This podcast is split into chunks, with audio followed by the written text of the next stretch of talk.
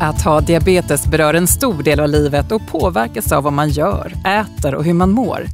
Och så finns den där överhängande oron över vad som kan hända om jag inte sköter mig eller slarvar med behandlingen som läkaren ordinerat. Ja, det är mycket att tänka på. Och för att fixa det där krävs bra stöd från vården. Men vad är egentligen bra diabetesvård? Och hur vet du om du verkligen får den hjälpen från din diabetesmottagning? Det ska vi prata om i det här avsnittet av Typ 2-podden Att leva med diabetes. Där vi även tipsar om vad du kan göra om du upptäcker att det är något i din vård som du saknar. Jag som leder podden heter Anna-Karin Andersson och jag hälsar dig som lyssnar varmt välkommen. Och expert i Typ 2-podden är ingen mindre än Janet Lexell, diabetessjuksköterska och docent vid Uppsala universitet. Hej på dig Janet! Hej, hej! Vi ska prata bra vård, men, mm. men du, hur viktig är vården egentligen? Mycket kring diabetes påverkas ju av hur jag själv sköter mig och tar hand om sjukdomen. Så spelar det egentligen någon roll hur sjuksköterskan och läkaren är? Är det inte mest upp till mig själv? Jag skulle svara att det är jätteviktigt att få bra stöd. Otroligt viktigt. Men vad är egentligen bra diabetesvård? Finns det ett svar på den frågan? Ja, det gör det. Eh, att det finns ett diabetesteam på den primärvården dit man är, har listat sig. Då.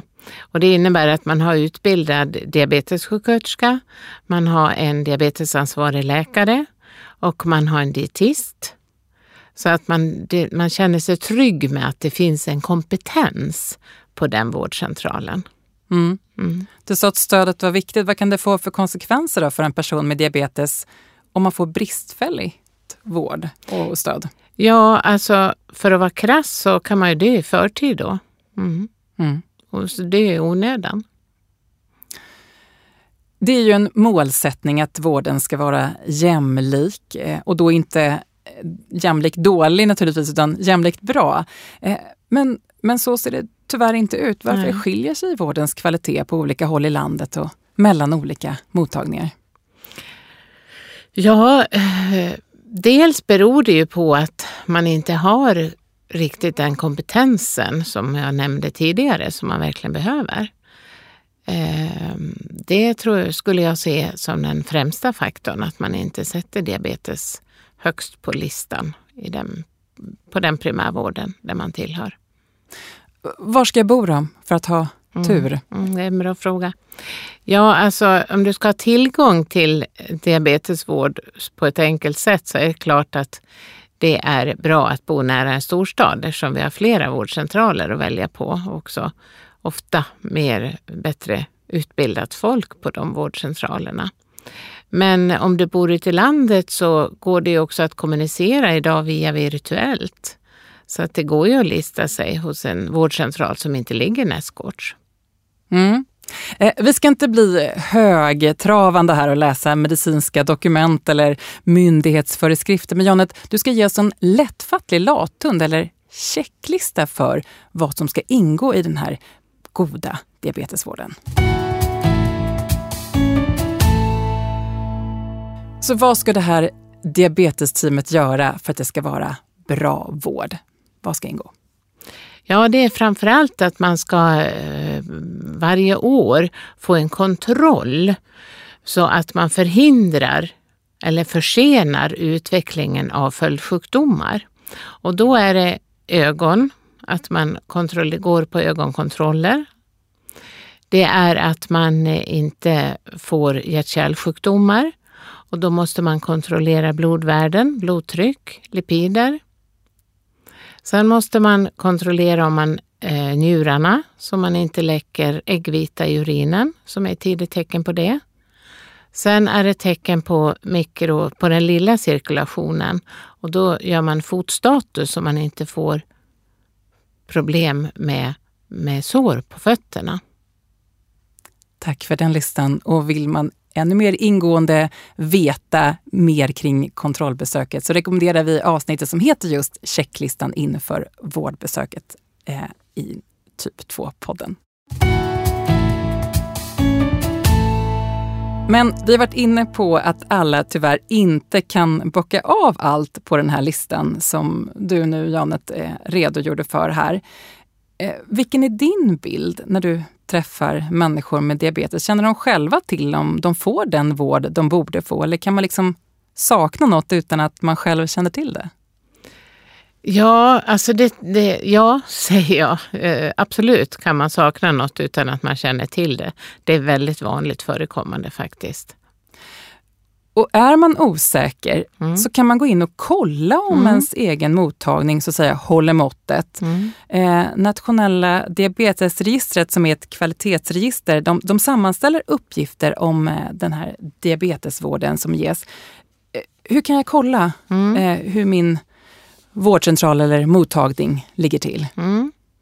Då går du in på ndr.nu och så klickar du på länken för dig med diabetes. Därefter knappar du in ditt postnummer och då hittar du din vårdcentral. Och då anges de här olika mätvärdena som jag nämnde tidigare och så jämförs de med motsvarande snittvärde för riket. Och rött betyder att man har sämre värde, grönt betyder att man har bättre värde och gult det betyder att man ligger som riksgenomsnittet. Mm. Men, men, men, kan jag förstå de här uppgifterna även om jag inte är medicinskt kunnig som du? Eh, ja, annars så tycker jag att man skriver ner dem och så frågar man nästa gång man går till diabetesvården, vad betyder LDL? Vad är det för värde till exempel? Och ser jag många sådana här rödmarkerade ja, punkter då, ja. då, då, är det tecken på att det kanske inte är så bra på just precis, min egen mottagning. Precis, mm. precis. Men vad ska jag göra då? då? Om, det, om, om det inte är grönt ljus utan mer åt det gula eller röda hållet. Mm. Vad, vad gör jag då? Nu kan det ju vara så att man ändå, givet de här, det kan vara röda eh, staplar, alldeles för många rött, det lyser för mycket rött. Så det viktigaste då, det är ju att eh, gå till sin diabetesförening i den regionen som man bor och prata med dem. Och man kan få hjälp och stöd så man kan diskutera med den primärvården som det gäller. Och annars så får du byta. Mm. Om jag har den möjligheten, mm. hur gör jag mm. då, då rent praktiskt? Ja, det är inte så svårt. Utan du får ju bestämma själv vad du vill lista dig och då kan, det kan man göra via 1177.se. Och där var det, det är lätt som en plätt att man bara byter då. Man säger, ja man behöver inte nämna någon orsak eller någonting utan då, du vet vilken vårdcentral du är in, in eh, är listad hos. Du är ja. listad hos. Så sen bara går du in och så väljer du en annan vårdcentral. Mm. Och om jag då har den möjligheten, vad, vad kan vinsterna vara? Vad är, är det värt besväret? Det kan ju vara värt besväret eh, eftersom du vill ju ha den bästa vården som du kan tänka dig. Och det här är ju då indikatorer på att din vårdcentral kanske inte är så bra. Mm. Och då kanske du ska, det finns alltid det som är bättre. Hur gör jag för att lista mig hos dig, Janet? Ja, det är lite svårt. det går inte? Nej, det går inte för tillfället. Nej, nej, det gör det inte. Förhålla oss till dina goda råd som du ger här i typ 2-podden. Ja, då. Ja, ja, vi får göra det. Mm, riktlinjer i all ära, men eh, vårdbehovet kan väl också variera på grund av eh, vem just jag är och hur, hur jag mm, mår. Mm, mm. Mm, så det kan skilja sig mellan dig och mig trots att vi har samma sjukdom? Absolut. Det är helt uppenbart att det är så. Och för att inget eh, ska missas eller falla mellan stolarna så har du Janet bland annat varit med mm. och tagit fram diabetesenkäten. Eh, mm. Det är en enkät som består av 33 frågor som jag som patient kan besvara inför mitt vårdbesök. Mm. Eh, hur funkar den? Mm.